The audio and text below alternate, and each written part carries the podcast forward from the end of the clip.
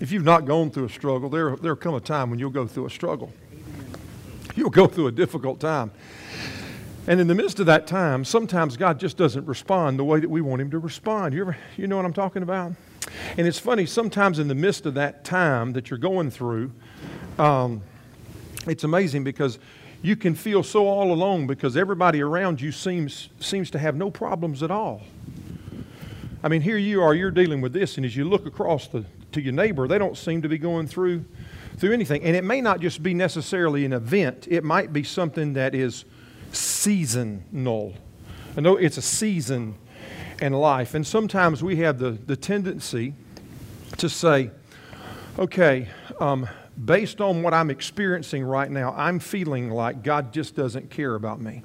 Or he doesn't, he isn't necessarily concerned with what I'm going. It doesn't really seem that it's on the top of God's priority list because he's not answering me the way that I want him to answer me. And I want to tell you this today. Listen, God's lack of response doesn't mean that he doesn't, he doesn't care. I want you to remember that. We, we sort of talked about that a little bit yesterday. Um, just because God doesn't respond the way that I want him to respond doesn't necessarily mean that he doesn't care. But sometimes you get to the place that you just wonder if he does. Ever been there, Tracy? You just want, you know, does, does God really Am I really on God's radar screen? Does He even have a clue of what I'm walking through? Sometimes you feel like God is absent. I want you to write a statement down. I think this is a really important statement. I want to share this with you today, sort of up front, but this is something that'll help you out. Because God's cooperation of lack of cooperation is not an argument for or against God's existence. God's cooperation or lack of cooperation is not an argument for or against God's existence. Now, for instance, if that were to be true, there would be some of you that may walk over to Meredith right now and say, Have you seen Sydney? And she'd say, Seen who? I don't know who you're talking about. He doesn't exist because he didn't cooperate with me yesterday. Now that's just a that's a that's a you know that's not true, but that's just. You hear what I'm saying? Just because God doesn't cooperate or does cooperate doesn't is not an argument for or against His existence. But when you're in the middle of a season of life and God isn't responding the way that we think He should respond, it can all, man, just leave us feeling that way. So I want you to remember that when we walk through a difficult season in life, it doesn't mean that God doesn't love us or He doesn't care. And so what we've been doing is we want to take during this series, I mean, when God doesn't, and you fill in the blank, when God doesn't, we want to take and, and, look at a couple of people from the scriptures and, and how their lives went. And these are people that we know that, that God loved because the Bible tells us that He loved them. Specifically, these are, man, these are, these are guys that were like tight tight. Yet God didn't respond to them the way that we would think that He would respond if, if somebody loved. Last week we looked at a, a guy by the name of John, John the Baptist. And where did he find himself? He was where? He was in prison. That's exactly right. He was in prison. Was God, was, was John the Baptist not an obedient person? No. I mean, was, was, was he not a praying person? No. I mean, this was a guy that, that was sent by God, sent by God to announce the coming of Jesus the Messiah. But he got down to a place of sitting in prison when he had been faithful and when he had been obedient and when he had been on his knees trying to do exactly what the Lord called him to do. They got down to a place and time when he sent out some of his friends and he said, Listen, will you go and ask Jesus, Are you really the Messiah? And do you remember the statement that we said that Jesus sent back to him? I want you to go back and I want you to tell him all these things that are going on. But do you remember the statement that we hinged on last week? Does anybody remember? Yes, what was it, Gail? Do not fall away because of me. That's right. Blessed is the man who doesn't stumble because of me. Blessed is the man who doesn't fall away. Blessed is the man that doesn't turn around and run because I don't give them what they think that they should get. Blessed is the man that, that, uh, that don't give up and throw in the towel. Blessed is that man when I don't respond the way that they think that I should respond. Today we're going to go back to the New Testament again, and we're going to look at a guy by the name of Saul, whose name was later changed to Paul. If you know anything about this man, you will know this man was a pretty rough character in biblical times. Um, his name was changed to Paul after he had a, a, a, meeting with God, met him face to face. A transformation of his life took place. And this is a guy that would spend the next 20 years of his life, of his adult life, traveling around and telling other people about Jesus and about the fact that he had died for their sins. This was a guy that was a um, that became a believer several years, about three years maybe after Jesus had died. And before he became a believer, what did Paul, what did, what did Saul do before his life was transformed? Does anybody remember? He was a persecutor of Christians. This is a pretty rough guy. So, what do you think the believers thought about Paul after his life was changed? Do you think this guy had a lot of friends? Probably not. So, as a result, you've got Peter and James that take him in and disciple him over a period of time. And then after that, he would go and he would take the gospel outside of Jerusalem where it had been centered for, for, for that period of time. And he would go on these missionary journeys. Great story. Great story. But anyway, in the midst of all this that's going on in Paul's life, after his life has been transformed, there was some type of an ailment that he got, and we really don't know what it was. The only thing that we know that it was it was enough for Paul to mention it several times in his writings. It was enough to hinder him. Now, now if we're thinking from a logical standpoint, this is what we would say. Why in the world would God put allow Paul to experience some type of a physical ailment that would keep him from doing what God had called him to do? I mean, if, if God was really a God who loved us and cared and was concerned, why in the world would God allow him to walk around with something that would cause him such difficulty, such pain? But for whatever the reason, we don't know why. The only thing we know is that when Paul prayed and asked the Lord to remove it, we just know that God said no. Now, some of you have probably prayed for some things in life, and God has said no. And so I don't know how you've responded all I know is that for whatever reason it was, God didn't remove the burden. And what we're going to do today is we want to go back and we want to look at Paul's life. Because there are some of you just like Paul that you've begged and you've pleaded and you've cried out to God in the midst of your pain to remove. And it could be, listen, it might be an issue you're dealing with in your marriage. It might be something that you're dealing with in reference to physical ailments or healing in your life. But for whatever reason, God has said no. And this is what I want you to hear today. What what God had in store for Paul and what God shared with Paul, the promise that was shared with him, is the same promise that we've got access to today if we're willing to believe. So if you got your Bibles, I want you to turn to 2 Corinthians chapter 12, verse uh, 2 Corinthians chapter 12. Um, in God's words in the New Testament, um, Paul had written this letter to the church at Corinth. It was a church that he had started. And, uh, but I want to try to give you a little bit of a, a heads up because we're going to start in the middle of verse 7 is where we're going to where we're going to pick it up today. If you don't have your Bible, I think we'll have some words up on the screen for you, so that you have a chance to read along with us. Do you, um, if you got your little iPhone or iPad or whatever it is, pull those out. That's a great place. But I've always liked the I've always liked the written word. I mean, it's good for me to have my iPad or whatever, but I really like this because I'm able to take my notes, write down things, and as I read through, God reminds me of stuff. But Paul had written this letter to those that were believers in the area called Corinth. Like I said, he had started the church there.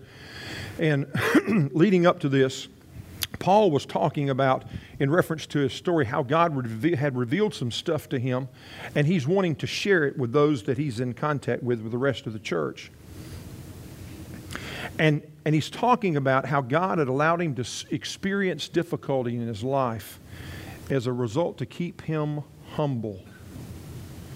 Um, and in this description, what we're going to learn is, is Paul's going to give us a little bit of insight of what you're supposed to do and how to respond when God says no. So this is where we are in 2 Corinthians chapter 12, verse 7. And we're going to start the second half there, if you'll read along with me. So this is what Paul said. So to keep me from becoming proud, to keep me from becoming proud. Let me ask this question. How do we become proud. A little participation here. Self sufficiency. Boastful, what? Everything's going good. Credit to ourselves instead to the Lord. What else? Too much knowledge? Too much money? Too many friends? Forgetting who's really in charge? Forgetting who's in charge? That's right. So Paul says to keep me from becoming proud, because this guy had a lot to brag about. I mean, if there was anybody that had something to brag about, Paul had something to brag about. And he said, So to keep me from becoming proud, and keep that in mind, because what is it that keeps, what is it that, that makes you proud? Why are you proud? Are you proud? Are you dependent on yourself instead of God? He said this I was given a thorn in my flesh. So to keep me from becoming proud, and boasting about my own abilities and boasting about my own accomplishments and boasting about what, the things that I have earned and the things that I have done, I was given a thorn in my flesh. Now, some of you have probably used that phrase over the years to respond to as a, as a figment of, of a speech in reference to a boss. They're just a thorn in my flesh. You could have said it about your spouse, a neighbor, and you've not even known that this was a biblical term, but this is where it comes a thorn in my flesh. It's right there. This is where that phrase comes from. And for Paul, it represented some type of a physical ailment. It was a thorn in his flesh. It was something that was difficult. It was there. He knew it was there. Listen, when you get a thorn in your flesh, you know that it's there. You, may, you might not even be able to see it, but you know that it's there. Are you with me? You ever got one of those little hairpin things and you know a little little little thorn you can't see it, but you know that it's there because it's painful and it causes difficulty? And then he says, So keep me from becoming proud. I've given a, I was given a thorn in my flesh, a messenger from Satan. Now, I don't know if this is really a, a, a figurative form of speech, like um, the choir tour from hell. Back about 15 years ago, we uh, took a tour. We used to tour all over. And then we had this year that sort of showed up, and we called it the choir tour of hell. That was a figurative of speech. Uh, if there was anything that could have gone wrong on that tour, everything in the world went wrong. I had a girl that caught Lyme's disease. I had a girl that was, there was an attempt and a sexual assault on her. I had a girl that fell out. We were singing at the Capitol in Washington, D.C., on the steps of the Capitol. Had a girl that fell out. They took her to the children's hospital, called home when I told them not to do that, left a message on their phone that the girl had fallen out, busted her head, and they didn't know the seriousness of the incident. I thought, you've got to be kidding me. The air conditioner went out on the bus. There was a virus that went around on the bus that when the kids were singing, they'd literally fall out. I'd never seen anything. I thought, these, these kids are killing me. I mean, we're in the middle of a performance, and they'd be falling out. They just, you see them just boom, just drop, boom, boom. and I didn't realize how bad it was until I got, I got, it, I got sick. And it was so bad, the guy that was driving our bus, which was the first time he had been with us, he pulled the bus over to the side of the road and said, Hey, we're going to have prayer for the pastor. My brother's sick. I thought they were going to have to take me to the hospital, but it was, we called it the choir tour from hell. It was terrible. And so Paul, here's Paul. He's saying, listen, for whatever reason, I don't know if it's literal or if it's, a, if, or if it's figurative, but he says, a messenger from Satan to torment me from becoming proud. And regardless of what he did, and regardless of what he accomplished, it was always with him, reminding him of his weakness, reminding him of his dependency. Now, speculations have been it was an eye problem. Other speculations were it was an issue of epilepsy. I don't think it really matters, does it? It was an issue that he had to deal with. And this is what he goes on to say. Three different times I begged the Lord to take it away. Now, he wasn't saying, okay, I prayed at breakfast, lunch, and supper. I think what he was trying to say, there were three seasons in my life to, that, that the, it came to the point that I, it was almost unbearable.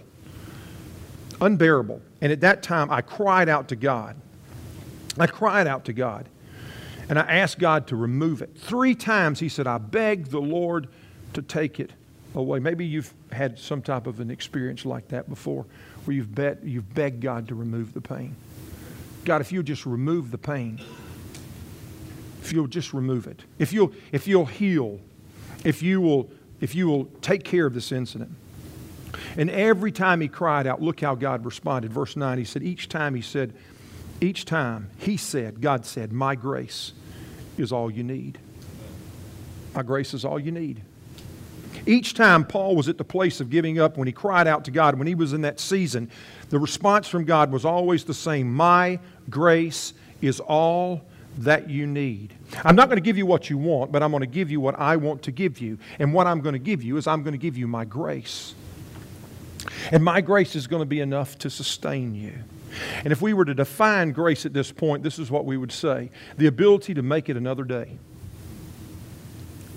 the ability uh, to take another step, the ability to move ahead when you didn't think that you could. And by the way, by the way, this was a guy that God is talking to in reference to that he loved very, very deeply. And he said, My grace is what I'm going to give you. And the grace that I'm going to give you is going to be enough to sustain you. And then look at what he says in a little bit of the next statement. He said, My power works best in weakness. Every one of us in this room wants to be on a platform at some point in life. True? Think about it. You've dreamed about it. Business platform. That's the best salesman right there. Best salesman in our company. Athletic platform. That's the guy that caught the winning catch. Um, that's the guy that scored the, the win and run. That's the guy that got the big hit. That's the guy that was the Triple Crown winner. Look at him, elevate him. And you say, God, listen, if you'll just elevate me to the place that I've got a platform, then what I'll do is I'll bring glory to your name. So put me on the platform, God, because when you do that, then I'll bring you glory. You ever said that maybe in your mind? Don't, don't raise your hand or anything. God, if you'll just let me win the lottery, I promise I'll give 10% back. Ever done that? God, if you'll bless me with just a little bit more, then I'll do this over here. We all want that platform. We want the platform of success. But God doesn't always say, I'm going to leverage your success. Sometimes He says, I'm going to leverage your weakness. The great, greatest witness is not always Tim Tebow when he's throwing the touchdowns or winning the football games. Sometimes it's in the humility when he's being bashed in the news. And in his weakness, there's a strength that shows up. Are you with me? We're on the same page today, aren't we? Isn't that great? It's not always when we're standing on the platform giving praise to God that the great story comes from. Sometimes it's in the midst of our weaknesses when we're vulnerable and when we're broken and we don't have any other place to go, and then all of a sudden, God shows up. Maybe you saw somebody walking through a time in life and you said, I don't have a clue how they're making it. You ever been there? I don't know how, I, I, I, don't, I don't even understand how they're even, I don't, I don't know how they're doing it. I mean, look, all this stuff is just falling in, and yet they're still there seems to be a strength that's there, and it's attractive. I don't know how they're doing it because I'm looking from the outside and I just don't understand where that strength is coming from. But there's something within us that wants to be on the platform, but God doesn't always leverage our successes. Sometimes He leverages our weaknesses. And at that time of suffering and at that time of difficulty, God uses those times to demonstrate and expose His grace. There are those times in life that there is no other explanation except but God. But God. No other way that I could have made it through. Amy, Brian, but God. But God. Strength in our weakness is His presence in our life. Write that down, underline it. Strength in weakness is His presence in our life. Strength in brokenness, strength in vulnerability, strength in desperation is His presence in our life. And Paul goes on to say, So now, so now I'm glad to boast about my weaknesses. boast about weaknesses? We don't do a good job at that, do we? Boast in weaknesses? Well, why in the world do you want to boast about weaknesses so that the power of Christ can work through me? That's why I take pleasure in my weakness and in insults and in hardships and in persecutions and in troubles that I suffer for Christ. For when I am weak, then I am strong. Sometimes God says no. Yet when God says no, He always says yes. Sometimes God says, No, I'm not going to, but He always says yes. No, I'm not going to change your circumstances. No, I'm not going to rescue you from the midst of the sickness. No, I'm not going to change your financial situation. You know what? I can't, I'm, I'm not going to bring that husband or wife or child back. But in the meantime, while you pray, I want you to know this that in that place of brokenness, my grace is sufficient for you.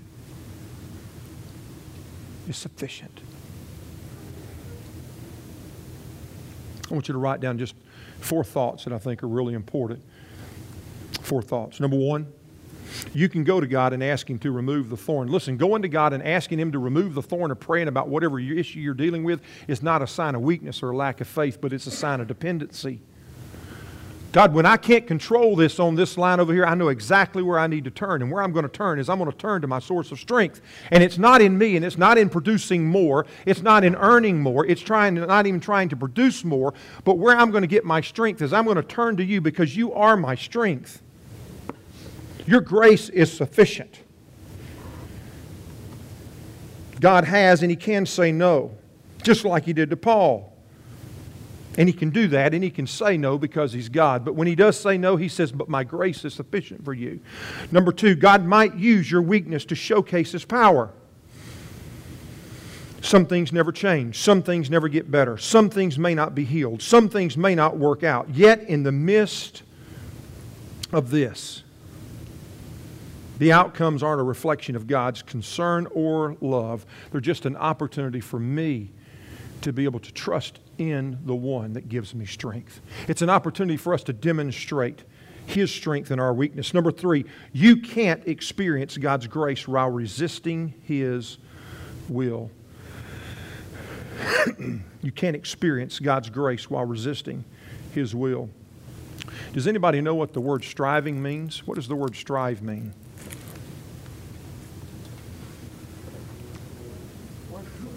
Work towards or work against striving. I'll define it for you to struggle in opposition, to devote serious energy or effort. Striving is when you get totally is when you get totally frustrated with God because he isn't responding the way that you want him to respond and so you pick it back up and you say I'm going to do it. I'm going to handle it. And this is what I want to say to you. God's got our best interest at mind. He's got our best interest at mind. And He's not always going to give us what we want or what we think that we want because His ways are not always our ways. But He has our best interest at mind. But when we strive against Him, what we're saying is, God, I don't like what you're doing, so I'm going to resist you. And with that resistance comes tension. You ever had tension in your family, husband and wife? Striving, opposing? You ever had parents, you ever had striving in your children where they've, stro- they've strived against you? You're pulling and you're saying, I know what's best for you. And they're going, I don't want that. This is what I want. And they're pulling back. And in that place, there's tremendous amounts of tension. But you can't experience God's grace when you're resisting His will. Grace giving us something that we don't deserve. Mercy, withholding something that we do deserve. Grace, giving us something that we don't deserve. Some people define grace as God's riches at Christ's expense. But He gives us something that we don't deserve, but He gives it to us because He loves us. Four, sustaining grace, continued grace begins with yielding. Sustaining grace begins with yielding. We saw it when Jesus prayed in the Garden of Gethsemane. Here, Jesus is, knows exactly what's getting ready to take place. And as he prays, what does he pray? Father, not my will be done, but yours. Lord, I know what's going on and I know what's going to take place, but God, Listen, I'm going to I'm going to set aside and I'm going to yield to you. Father, I'm going to yield. Lord, this isn't necessarily what I want, not my will, but yours be done. It's not my agenda, but it's your agenda. It's not my plan, but it's your plan. And there is a gap between what I want, when there's a gap between what I want and the reality of where God is, in the midst of that gap, God says there's grace if you're willing to yield it to me. If it's not grace, it's tension. But if you're willing to yield, there's grace. We will experience when we're opposing or striving against God. But grace only happens when we come to the place to say, Lord, if this is what you've chosen for me, even though this is a battle, and even though I don't understand it, God, your will be done. Your will be done. What I'm going to do is I'm going to trust you for strength at this time because this is what I know. The strength that I have, it is not capable of moving me through this place in life. This season that I'm in right now, it is impossible for me to make my way through it. So I'm going to yield to you so that I can know that you will sustain me and your grace will be made known. God, this is the time when I'm going to take my hand off the wheel and I'm going to give it to you and I'm going to let you take my life. And I'm going to let you take me wherever you want to take me. I was talking to somebody a couple of weeks ago. I'd visited the house. I heard their wife was uh, getting ready to pass away. And as I walked into the house, we spent time praying. And he said to me, I believe. I know God is a healer. I know He's going to take, I know He's going to come in and He's going to take care of this. God would not leave us in this place. And he went on and on about his faith and about how he knew that God was going to take care of it. I saw him this past week. I said, How are you doing? Tears rolling down his face. He said, I just don't know if I can take it. He said, How in the world can you, if, if God, in the midst of this, this is my spouse of 50 something years, and to see her walking through what she's going through. And I said, How are you making it? Because I know this isn't what you want, and I know this isn't what you've planned for, and I know this isn't the way you want things to take place. And he said to me, as a believer, he said, But God's grace is sufficient. But God's grace is sufficient. In our weaknesses, how do you learn that in that time, it's not a reflection of God's love, but it's an opportunity for God to show up and demonstrate His love and put it on a platform higher and bigger and better on any billboard that you could ever do. But it's coming to the place of yielding and saying, okay, God, I don't really understand all this because right now I'm at the bottom of the pit. I need your help. But I surrender. I wanted to be able to interview briefly just a couple that I know um, and you probably don't know some of the difficulties they've walked through. But I want to just ask them a couple of questions as we sort of walk through finishing up. A couple that I think you could identify, and they've had multiple struggles over the past um, several years. But if you look at them from the outside, you'd never know that. You'd never know some of the things that they've gone through. And as I was walking through this time, I thought, I need to see if I could interview them, if they would be willing and vulnerable enough to allow me to talk to them and just talk to us because, guys, if you've not gone through a struggle, the truth is you will. And so, how, how do you make it through? So, Eric and Jen, will you come here for a second? Let me talk to you. This is um, Eric and Jennifer English.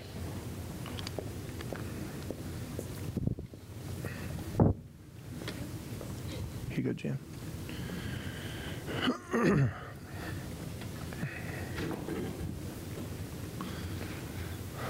What's up, blood? Got a little chair. I just hope it holds you and don't fall over. Um, uh, well, doesn't have anything to do with weight. That's why I got the big chair. T- t- tell me something about you guys, because there are people here that don't even have a clue who you are. I mean, how long have you guys been married? Recently, we just, Oh, yeah, turn that little mic on.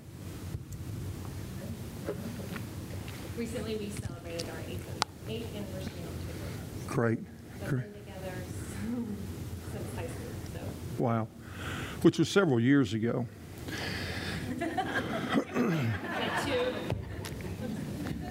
But when you guys got married, I mean, uh, Jen, you're an RN by trade, right?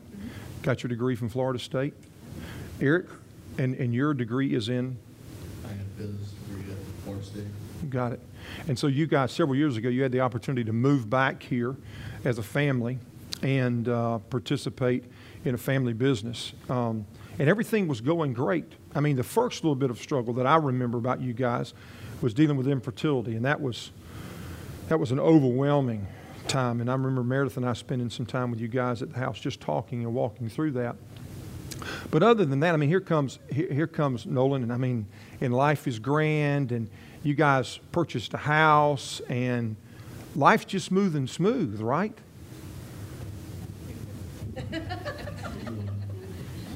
Well, we, yes, when we moved back from uh, Tallahassee, you know, that was, that was the main reason we moved back, was to be part of and grow and continue a, a family business that was Hmm. started here. And yeah, going through infertility at that time was, I think, tougher now than we went through the, the second time. That even though we leaned on you guys, it still was something that nobody talked about. Mhm. Um, and we didn't know anybody outside of you guys that had faced it. Um, Um, so I would just say that, um, that was probably the first struggle that we had had, um, as a young couple. I mean, we were just newly married and trying to have kids, and you think that you can just quickly have kids, and it didn't happen the way we wanted it to happen, and, um, I think, um, then after, through that, I think, uh, helped me kind of see, um, the Lord. Um, I think he showed up in my life a lot during that time. Um, which I think, you know, I grew closer to him, but I don't think until, um, things like hit the fan, um, per se, um, where, um, cause I rededicated my life in two thousand nine of October, so it's been three years, and literally from that moment, till now, I've been walking, walking the way that I should walk. And, um, But there was some stuff that began. I mean, because here you guys, you move back, family business, and I mean, you're moving and grooving, and you got this thing that's working out now. Baby's here. You guys got new house, and then and then everything just kind of crumbled. Um, what were some of the things that began to happen?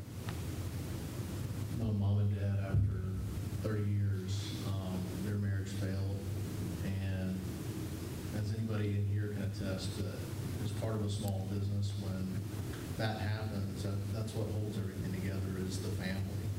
Um, And I had made a decision early on to stick it out there and, and be, be the one that kept a relationship with both of them. The problem was that elevated me to being in the middle. Um, so at that time, I decided to step aside and, and part of their, when they got divorced, part of the agreement was to sell the business.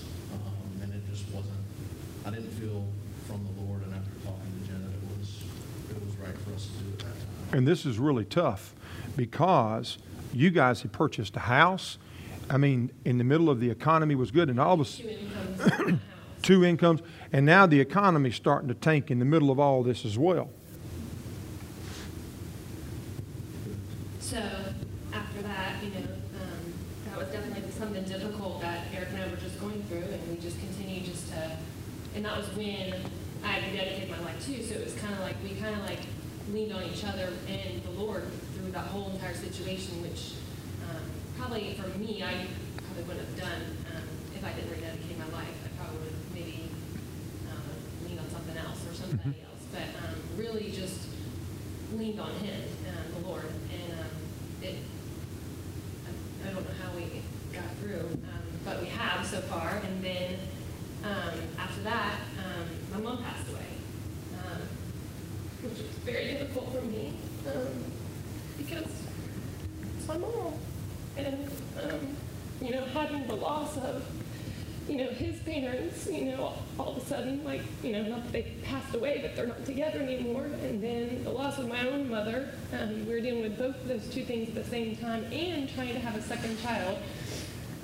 And Eric was in the process of just starting with Brown and Brown. So um, it was just, and that was like a midlife crisis for him, like at age 30. Um, all of a sudden, let's, let's up and doing a whole new career. It was called survival. I have no idea what he wanted to do, but he had to find something. And um, so we ended up doing that, and then um, I don't, oh, go ahead. Yeah, I was just gonna say, we, I- think what, just there, like when she said everything started to crumble, her, her brother, um, they were married for what, five years? They got three kids and, you know, we're, we're starting to come through some of this stuff and we find out they're gonna get a divorce. And at the same time, they're, they're going through the, um, Because of infidelity. yeah. So, I don't know if you want to talk about that, but that was just kind of the, you know, dealing with all this stuff. through us being down at the weakest point for us, and we're, you know, at the, at that lowest point in our life that we just don't know how we're gonna get through. And to be honest, it was probably the most amazing time to see my brother, how he, I mean, my brother's always, you know, like me, um, four, three years ago, you know, very, you know, loved the Lord, but not really living the life that he needed to live. And he completely changed his life around, and he said, um, he started going to church every Sunday and um, getting the kids on into church. And for me and Eric, seeing that since we obviously Eric's been with me a long time, um, knowing my brother for a long period of time, it was amazing to see how um, through our weakness that other things were happening that were actually really awesome that were happening around us. And because God was giving you guys strength in the midst of your weakness, and you were being put on a platform where your weaknesses were being leveraged. That's exactly right. You know, well, one of the things that I figured out, and we shared with some close friends at uh, dinner a couple of weeks ago, is life, you know, you always hear life school, speak on some uh, obstacles, but for me, it was always understood that you go through those, and then you go through a valley, and then you come out. Um, And it seems like even though when, you know, going through all this, you're, you've still got a lot up and downs, but you haven't and like Sid said, it's not always flowers. There's, God doesn't promise that even what we're going through now is gonna get any better. Um, and we just need to hold on to that. But for me, that's what was the hardest is that, you know, you almost see, okay, I'm down here, it's time to come back up. But even when you're down here, there's a lot up and down. So that's, And you guys are still in the midst of that right now with your house.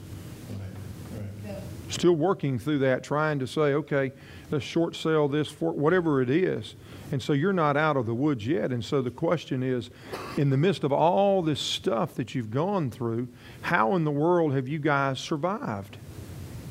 Well, staying connected, staying connected to the Lord, but also a, a good, not just close friends, but good friends that follow Christ and, you know, their families stay in the Word, that's really what's kept us going. Um, It's easy, it's, e- right, well, it's easy to kind of, like we've done in the past, to kind of go and shut the door. That's what we do when we get in difficulty, especially in the church. I mean, when we go through difficulty in the church, what we usually do is we disappear for a period of time because what we've taught in the church is that when we're going through a difficult time, obviously God's dis, uh, displeased with us, and that's why we're going through difficulty. Good things happen to good people, uh, bad things happen to bad people, right? It's not true.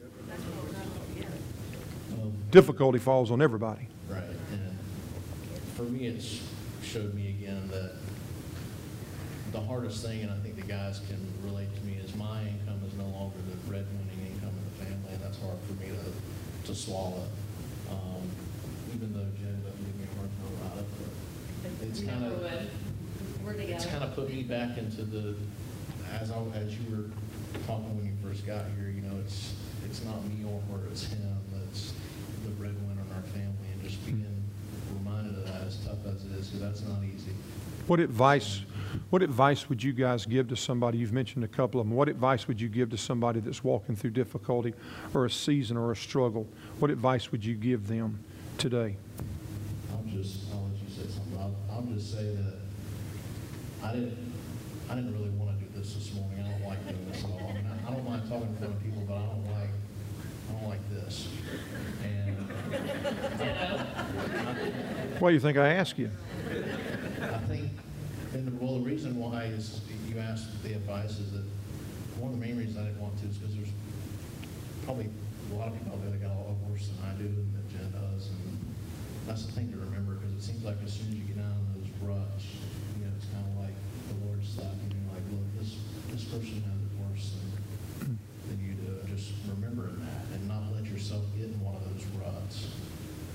me, it's constantly reading the Word, reading authors that are Christian, reading inspiration, listening to inspirational stuff, and just staying. You know, don't let Satan kind of take you into a dark place, which is easy to do. Mm-hmm. Jen? And I would pretty much ditto all that, um, except that I just would like to say that, um, as me too, I mean, whoever knows me knows that I'm not the one to share stories, um, in front of people. Um, I was always a very closed person, never like to share my story out in front of everybody. Um, but I have noticed, um, the last three years, um, I've been able to do that by grace, um, like you said, because there's no way I would ever, it's Christ in me that I could be up here right now, so. we wanted to, I wanted to say thanks because, and I'm so thankful for you because, number one, of your vulnerability. Number two, because of your character and your integrity and your relationship with the Lord. I wanted you to be able to share and give you a platform in your weakness because I knew that you would, what God's done would speak to the hearts of people. I really appreciate you guys sharing that. You know, as Eric and Jen get ready to, to go back and have a seat, the blessings of God don't always happen at the top of the mountain. Sometimes they happen in the valley. Watch this video as we get ready to close out.